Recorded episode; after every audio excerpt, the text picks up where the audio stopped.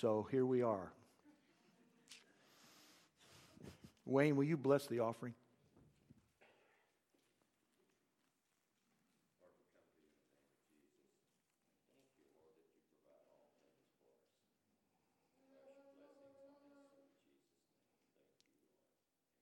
Amen.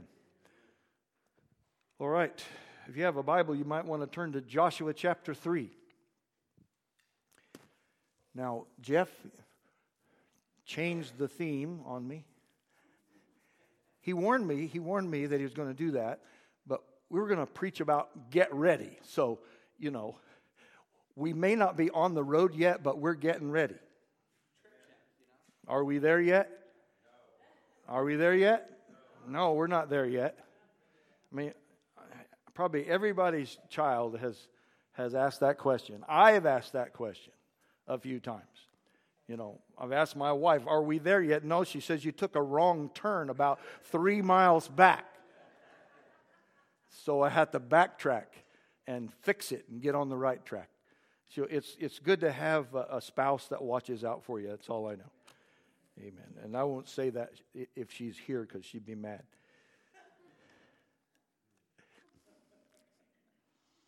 Listen, this morning I want to talk to you about preparing to be amazed by God. I don't know about you, but I'm kind of anxious to see God do some great things. I'm expecting Him to do great things. You know, Jeff asked us this morning if we were excited. My answer at that moment was, no, I'm not excited. It's Sunday morning. I'm going to preach twice today, and no, I'm not excited. But I am excited about Jesus. I am excited about the Word because there's life in the Word of God. Here's my question. Listen to this. Do amazing things just happen, or is there something we might do to prepare for God's amazing works? Do amazing or miraculous things just happen, or is there something we might do to prepare to see God's mighty works? We just need to get ready. Joshua chapter 3 is all about getting ready for a miracle.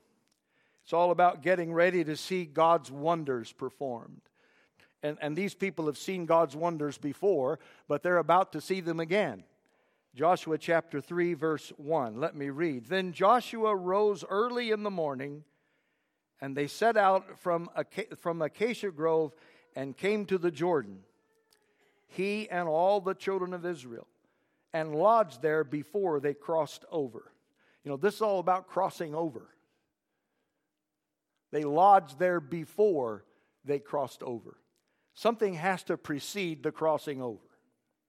So it was, after 3 days, that the officers went through the camp, and they commanded the people, saying, when you see the ark of the covenant of the Lord your God, and the priest, the Levites, bearing it or carrying it, then you shall set out from your place and go after it.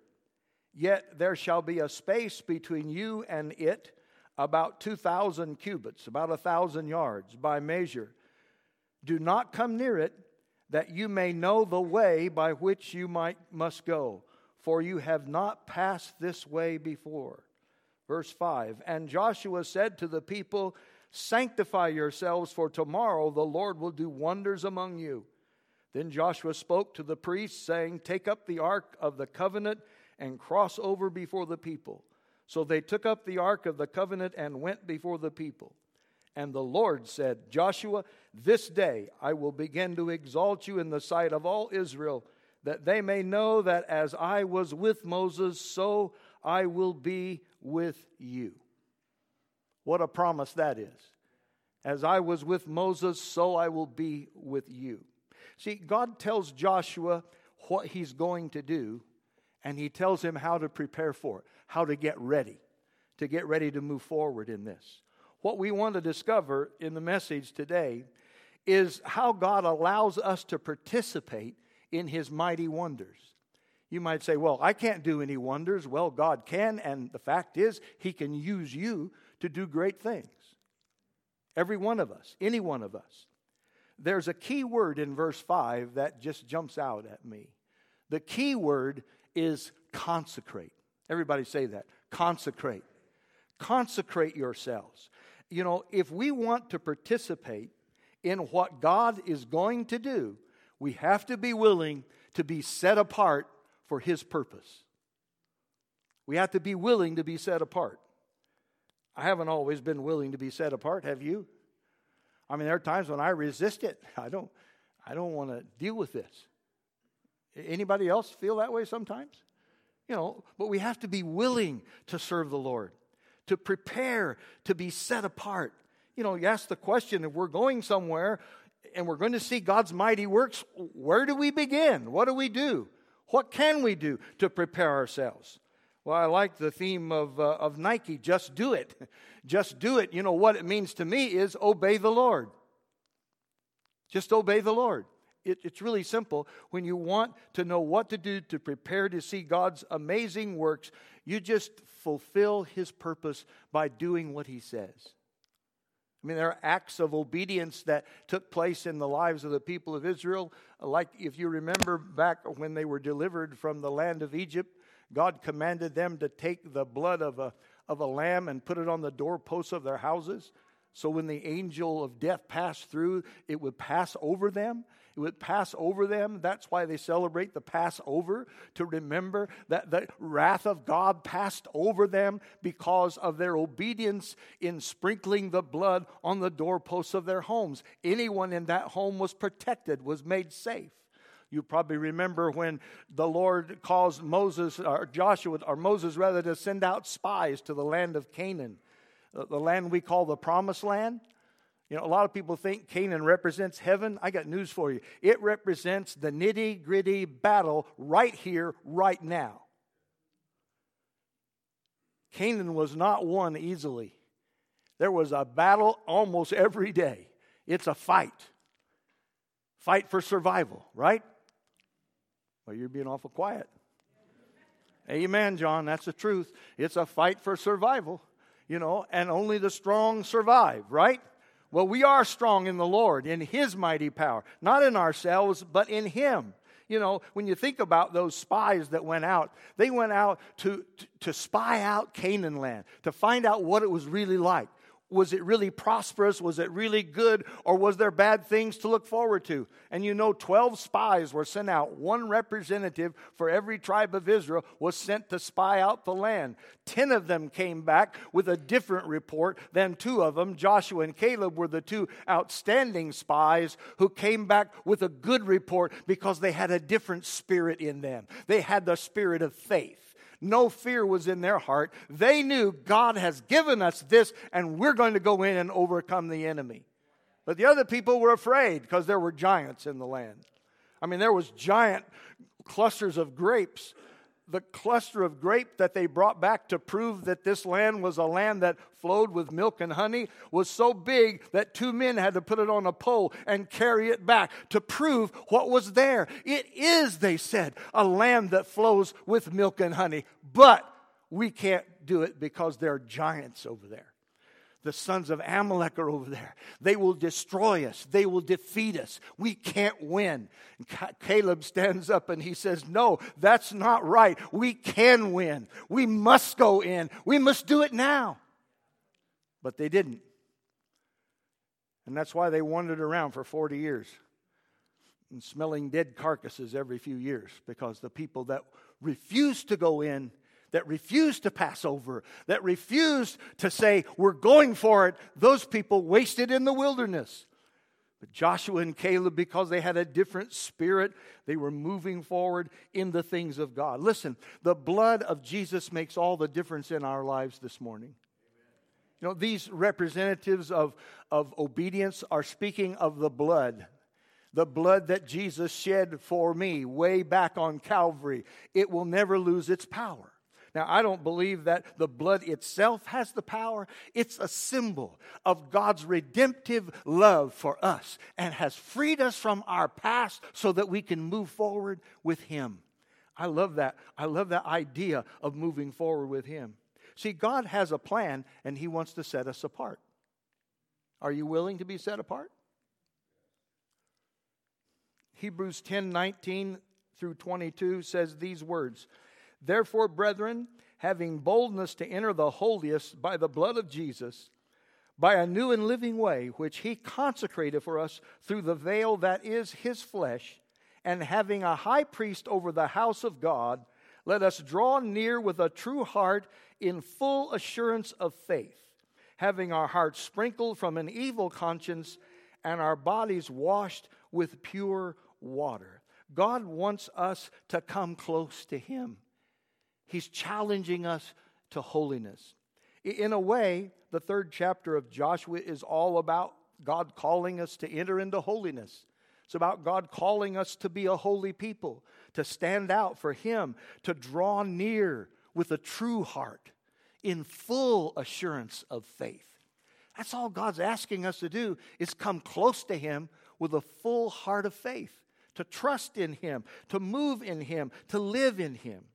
You know, it's so easy for us to try to preserve ourselves, save ourselves. You know, I was talking to my wife yesterday about the herrings over in Nicaragua, and we were thinking about how brave they really are to take their family to this third world country and minister from their heart to people's needs. And I said, I wouldn't do it. And Jane said, I wouldn't do it. I wouldn't want to do that. You know, it's not for, you know, God hasn't called me to do it. That's true, but I wouldn't want to do it. If he called me, I'd probably resist. No, not me. I'm too old to do that kind of stuff. You know, you understand what I'm saying? I would rather preserve my lifestyle, make it a little bit easier for me in my old age.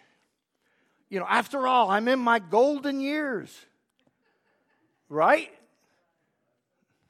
Well, you don't know how old I am, so you don't really know that, do you? We have to abandon self-preservation. We have to abandon self-preservation because it's not going to work for us. He that seeks to save his life, Jesus said, will lose it. But if you lose your life for my sake, you will find it. You'll find everything you ever wanted if you're willing to lose your life for my sake. Listen to this, Hebrews 13:10. We have an altar from which those who serve the tabernacle have no right to eat. And that's talking about the priests that offered animal sacrifices in the Old Testament. They have no right to eat of this altar because this altar is different. For the bodies of those animals whose blood is brought into the sanctuary by the high priest for sin, are burned outside the camp. There was a day of atonement where these offerings were representing the deliverance from sin. But, you know, it was just a one-day thing. And the next day they were right back where they started. Therefore, Jesus also, that he might sanctify the people. You know what sanctify means, right? Set them apart for his purpose. It's talking about holiness, that he might make his people holy with his own blood, suffered outside the gate. Therefore, let us go forth to him outside the camp, bearing his reproach. Are you willing to bear the reproach of Jesus? I'm not asking you to answer that. Moses esteemed the reproach of Christ greater riches than the riches of Egypt. Do you remember when Moses made a decision that he was going to suffer with God's people rather than continue to be living his lifestyle of complete blessing in Egypt? He turned his back on all of that because his motive was to move forward in God, to go for it, to get ready for God's great wonders. That's how he made that decision. We need to make that decision. Are we willing to make that decision? How could Moses do it? The Bible says he saw the reward. He saw the future in it.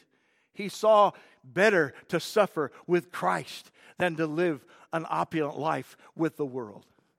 Yeah, better for me to take a step that removes me from this attitude of take care of yourself.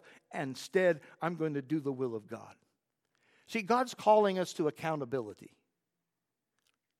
Accountability is something that we don't see much of today. People don't like to be accountable. What does it mean? Responsibility. We are responsible for how we handle this that God has given us. We must be accountable to him. You're not accountable to me or Pastor Dale. You're accountable to God. God calls us to this. You know, have you ever seen God do something that just totally amazed you? Where you couldn't really believe it was actually happening? That ever happened to anybody in here? Why does it surprise us when God shows up? Why are we so amazed when God shows up in a situation? We shouldn't be amazed. God is always there, always ready to do His work. You know, when Peter and John came to the temple that day, and there was a man begging at the entrance to the temple, and he looked at Peter and John expecting an offering. He was a beggar. He wanted some alms, some money. He was sitting there waiting for somebody to help him out. And Peter, John looked at him, and Peter says, "We don't have any silver or gold." They weren't modern preachers. They were New Testament preachers.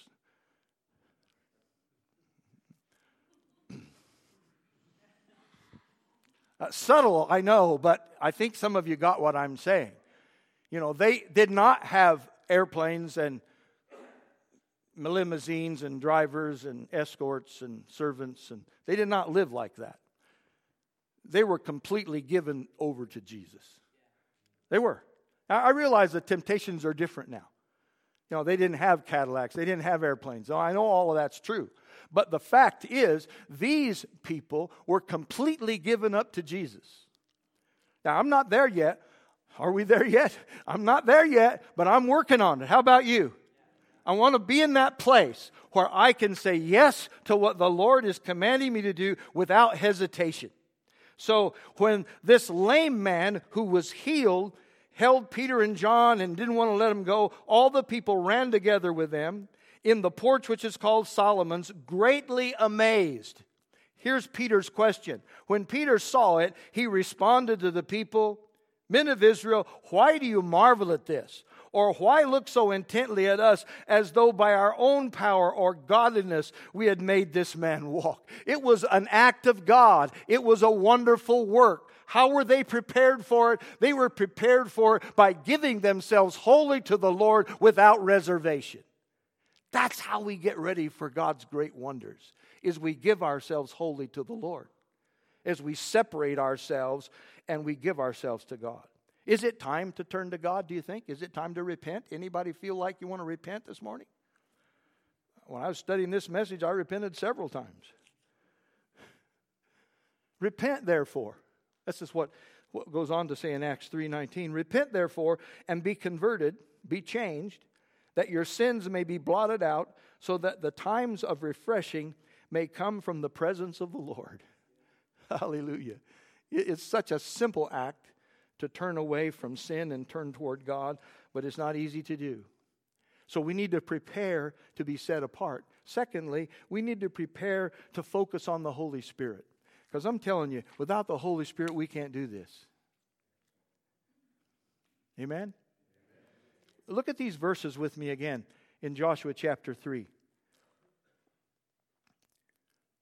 After 3 days, the officers went through the camp, and they commanded the people, saying, "When you see the ark of the covenant of the Lord your God, and the priests, the Levites, bearing it, then you shall set out from your place and go after it." The ark was very significant. It is the most sacred possession to the Israelites because it represents God's presence with His people. It also represents God's promises, God's covenant, because inside this ark that was made of acacia wood covered with gold were the tables of stone, and there was a pot of manna, and there was Aaron's rod that budded. Those were all representatives of God's covenant with His people. How God delivered them and saved them and fed them and kept them, and that His ongoing purpose was in their lives. This was sacred to them. The ark, when you see it, when you see the ark, focusing on the ark. Now, they focused on a physical thing.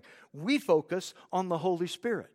They focused on a piece of furniture, but we focus on the power of the Holy Spirit in Jesus Christ. I like this part where it says after 3 days, there were actually successions of 3 days. There were 3 days when they sent the spies. The spies were hidden for 3 days, and now they wait for 3 days on this side of the river Jordan before they cross. The significance is God's timing is involved. God's perfect timing is involved, and the Holy Spirit knows what time it is. The symbolism of the ark is God's presence. And the source of Joshua's strength is very interesting.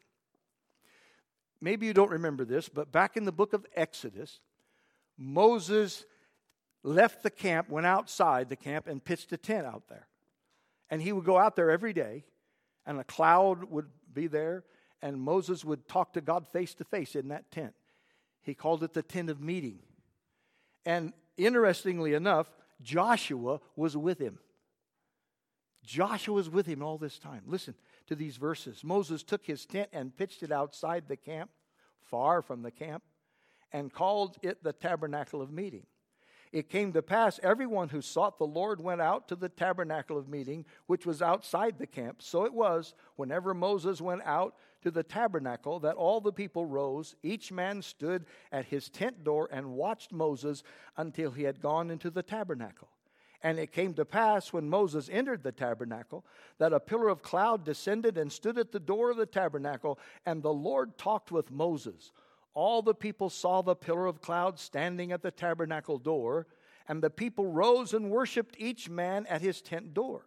So the Lord spoke to Moses face to face, as a man speaks to his friend, and he would return to camp. Listen to this. But his servant Joshua, the son of Nun, a young man, did not depart from the tabernacle. Oh, this young man went up there with Moses. He didn't go in. He couldn't go in. Only Moses went in there. The cloud engulfed them. And Joshua was just patiently waiting because he was his servant. He was there, his helper. He didn't have a big name then. He wasn't a great captain of armies then. He was Moses' servant. But he knew something significant takes place in that room. Something happens to Moses when he goes in that tent. And I'm not leaving. I'm not leaving this place. Moses would come out and go to the people. Joshua remained by the tabernacle, because there was something motivational about that, something real about that in his spirit. He knew that's where Moses meets God. I want to meet God. I want to know God. I want God to know me. I want to talk to God. I want God to talk to me back. Are you there? Huh? Come on. That's where I want to be. That's what I want to do. Joshua says, I just want to be in the presence of the Lord. And I think that has a great deal to do with Joshua's leadership in winning the land of Canaan. He wanted to be in the presence of God. And he was, and God promised him these words. No man shall be able to stand before you all the days of your life, Joshua. God's talking directly to Joshua here. And he says, as I was with Moses, so I will be with you. I will not leave you nor forsake you. Be strong and of good courage. You know, it takes strength and courage to set yourself apart for God's purpose. So today, we have to focus on the Holy Spirit. You can't see Him. You can't see Him. Can't touch Him. Yeah? But is He here? Is He here? Yeah, you know He's here, but you can't touch Him, you can't see Him, you know. I mean, if we were outside and the wind was blowing and see the trees moving, that's kind of the way the Holy Spirit is. He just kind of, whoosh, whoosh, but you can't see Him. But He's real, and we need to focus on His work, on His power. Are you with me? You got to focus on His power. When you see the ark, remember, presence of God. When you see the presence of God, go after it. Don't let anything stop you. Go after it. So we have to do three things. Get in touch with the Holy Spirit. Second thing, we need to move with the Holy Spirit. And the third thing is we must always reverence the Holy Spirit. If we do those things and keep our focus on Him, the Holy Spirit will show us where to go. That's what the ark was doing. The ark was before the people, 1,000 yards out there, so that the majority of Israel could see the ark.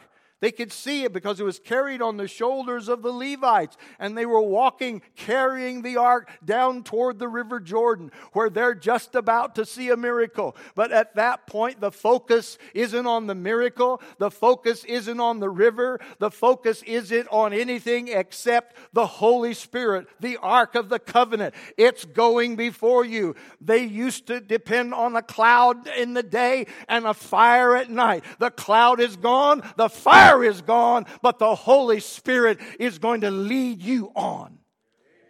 Yeah, we don't have the cloud, we don't have the fire, but we have the Holy Spirit, and the Holy Spirit guides us into all truth.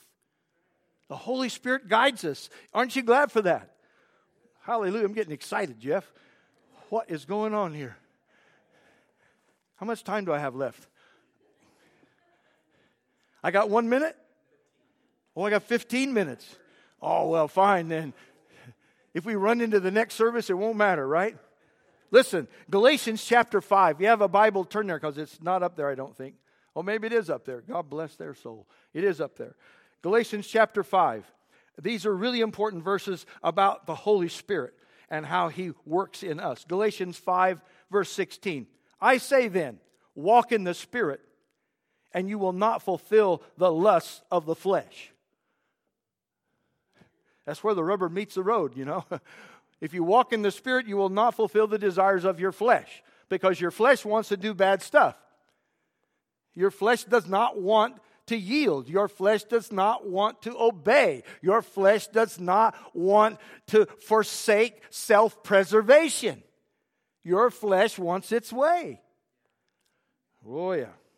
But if you walk in the Spirit, that means if you live your daily life dependent on the Holy Spirit, you will not have the same desires to fulfill the lusts of the flesh. Something will change in your life if you follow the leading of the Holy Spirit. He says the flesh lusts against the Spirit and the Spirit against the flesh. That means there's this conflict always going on, Spirit and flesh fighting each other. And these are contrary to one another, so that you do not do the things that you wish. We all go through these times of struggle with our flesh and the Holy Spirit. And I hope the Holy Spirit's stronger. In verse 18, he says, if we are led by the Holy Spirit, you are not under the law. And he talks about the works of the flesh. He talks about the gift of the Spirit. But I want to look at verse 25. If we live in the Spirit, let us also walk in the Spirit. When you see the ark, follow the Holy Spirit, walk in the Spirit. It just means to live your daily life totally dependent on the Holy Spirit. It's not really all that complicated. And why do we make it so hard? Why do we make it so difficult on ourselves? You see, we have been given a new way. We're not dependent on the old ways. The new way is in Jesus. He made it possible when He died on the cross and shed His blood.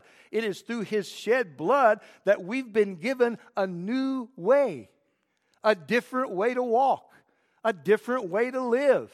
Yes, we're still human. Yes, we're still fleshly and carnal, and we miss the mark, and sometimes we're just plain stupid.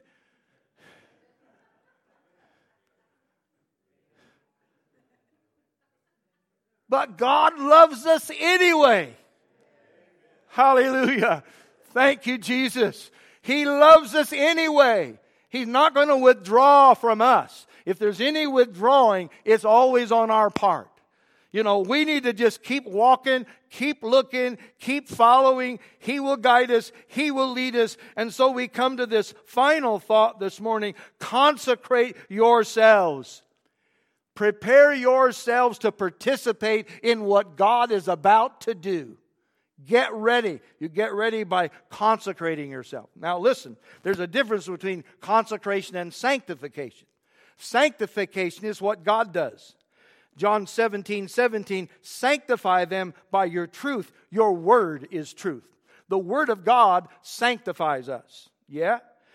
Acts 26:18, believers are sanctified by faith in Christ. set apart, made holy.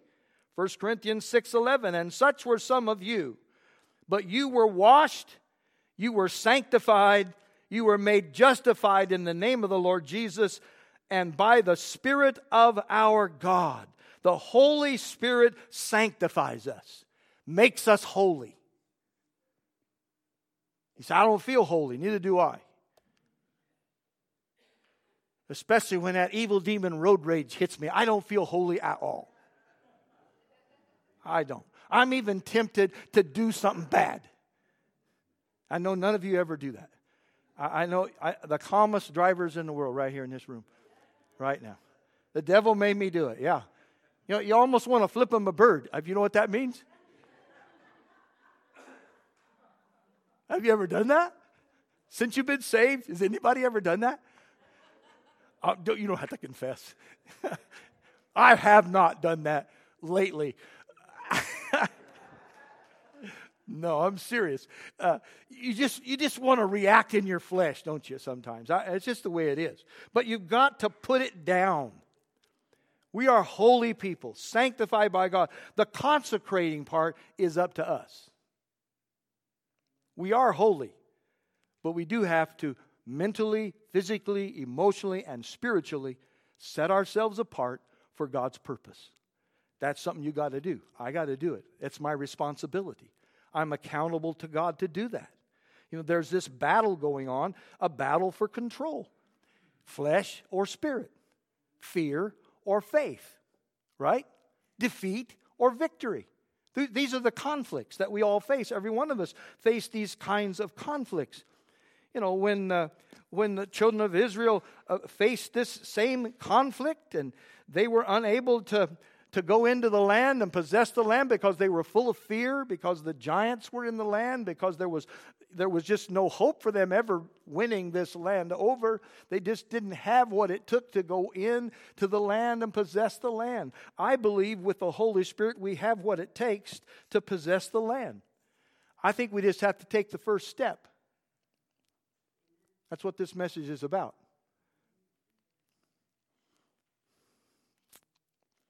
Going forward. Take the first step. Going forward. It's a cliche nowadays, going forward. You know, sales managers will get up and say, now look, we got to go forward into the future. We got to set new goals here. We're going forward. But it means way more than just a cliche of going forward. It means that I have every intention to take it one step at a time because I don't really know what's out there. You know, people are always asking you questions like, what are you going to do 5 years from now? How do I know? What are you going to do 10 years from now? I may be dead 10 years from now. I don't look that far out. I don't know about you, but I don't look that far out. And probably that's a problem. I haven't planned well enough maybe. But I believe that walking with God is a one step at a time kind of thing. It's a one day at a time exercise. It's moving forward. It's not standing. It's not going backward. It's taking a step at a time. And so these men by Joshua were challenged to take the ark down to the very brink of the river Jordan that is swollen and flooding by, and they put their feet in that water, just their toes perhaps, but there they stood in the Jordan, waiting. They couldn't make the water move. They weren't going to have to make the water. All they had to do is take the step, put their feet in the water, trust God for the rest of it. Are you with me? You know, I don't have the answers about everything, but I know what I need to do to be prepared. I need to separate myself, consecrate myself, wash myself, cleanse myself, do everything in my power to make sure that this Word of God is my shower and my bathtub every day of my life so that I can wash my life with these true words of God. That's cleansing. That's setting me apart. It was a ceremony to them, but it's not a ceremony to me or you. It's not just washing our clothes, changing our garments. This is washing our heart by committing ourselves to living this Word of God. Hallelujah. Amen. And we come to this really interesting part of this story. in the 7th verse, God tells Joshua that I'm going to exalt you today. I mean, does that fit in this? That God, you know, I'm giving up all that I am, and now God comes along and says, I'm going to exalt you today. Well, what he's saying to Joshua is, I'm going to prove to you today that I have put my hand upon you, and you are the leader that has taken Moses' place. Moses is dead. The past is gone, and we're going over the River Jordan. You're going to see it happen with your own eyes. I want to prove to you and to all Israel that as I was with Moses, I am with you. So how does this happen that God exalts a man or makes him great? You know, Donald can't do this. I got news for you. Make him great again? No. That's Donald Trump's theme, right? Make America great again, right? I'll tell you what, he can't do that. It's up to you and me to make America great. It's not the guy sitting in the White House. I'm not getting any amens. A bunch of Republicans in here. I know it. It's just I can feel it in my spirit.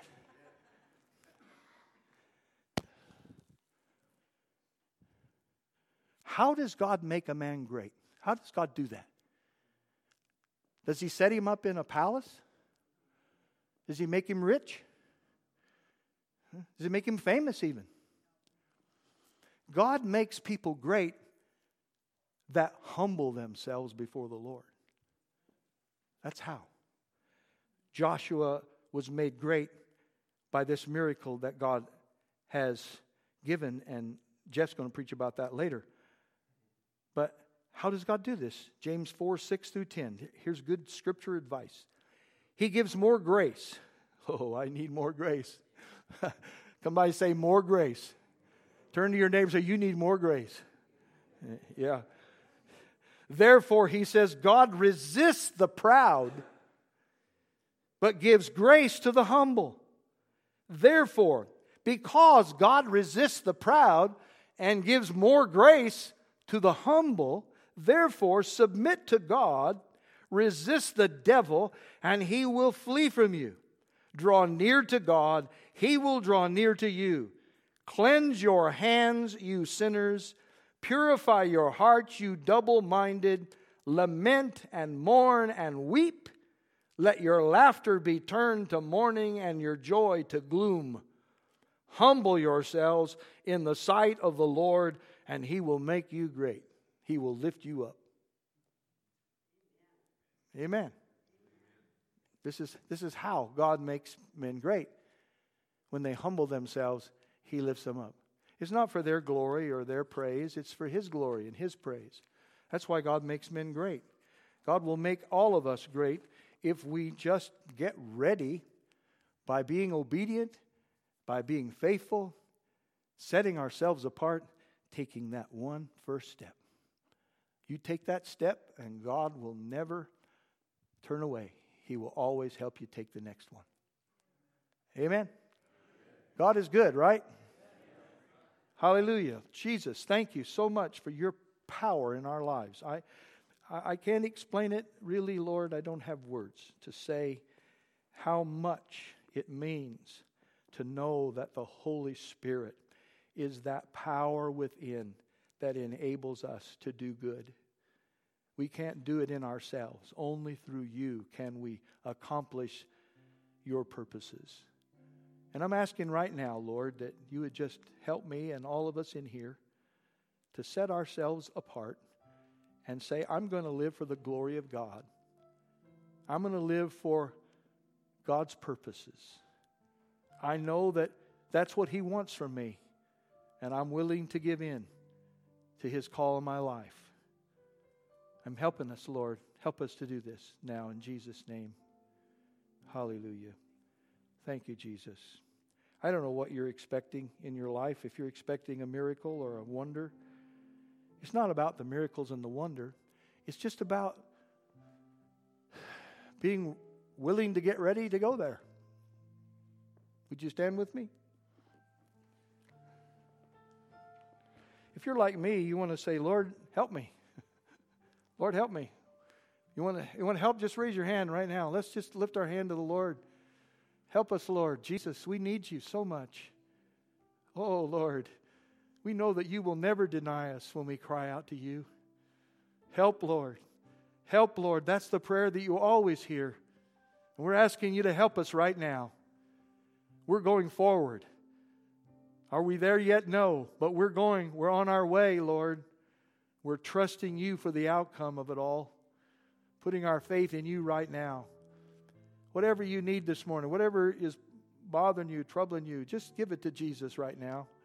Would you just join me and do that? Lord, I just give it to you. You know my heart. You know my weaknesses. You know my flesh. And the enemy tries to use it against me every day. Holy Spirit, come. Holy Spirit, come and restore and renew, revitalize our commitment right now. In Jesus' name. In Jesus' name. Amen. Before we move from this place, I just, if that was you this morning, I want us to do something. And I believe it's important. I want us to take a step forward. Hallelujah. And come to this place up here. Because I believe there's something important about drawing near to God.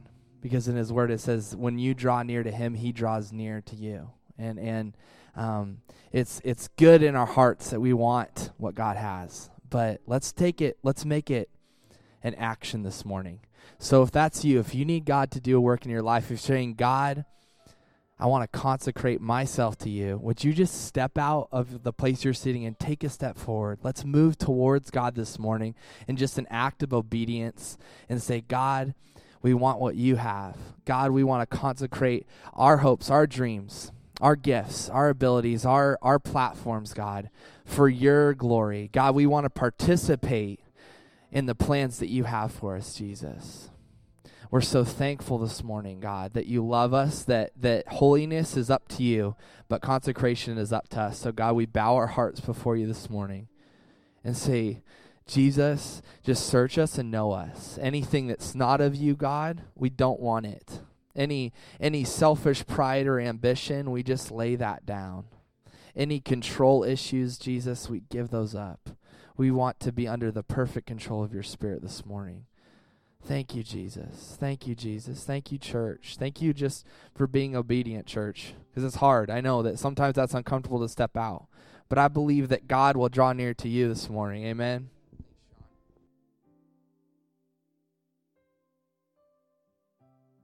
Hallelujah. Jesus. Hallelujah. Thank you, Holy Spirit, for coming here now. Just can sense you're hovering over us right here, right now. That sweet breath of the Spirit, that life that comes from you, just hovering over us here in this place. Thank you, Jesus, for it. Thank you, Lord. Bless your name. Now, Father, we ask you to bless the people, every person that's made this effort today. Even those that haven't felt to come up here, Lord, I pray that your blessing will overflow in their lives in Jesus' name. Amen. And now may the Lord bless you and keep you. May his face be made to shine upon you. And may he give you peace in Jesus' name. God bless.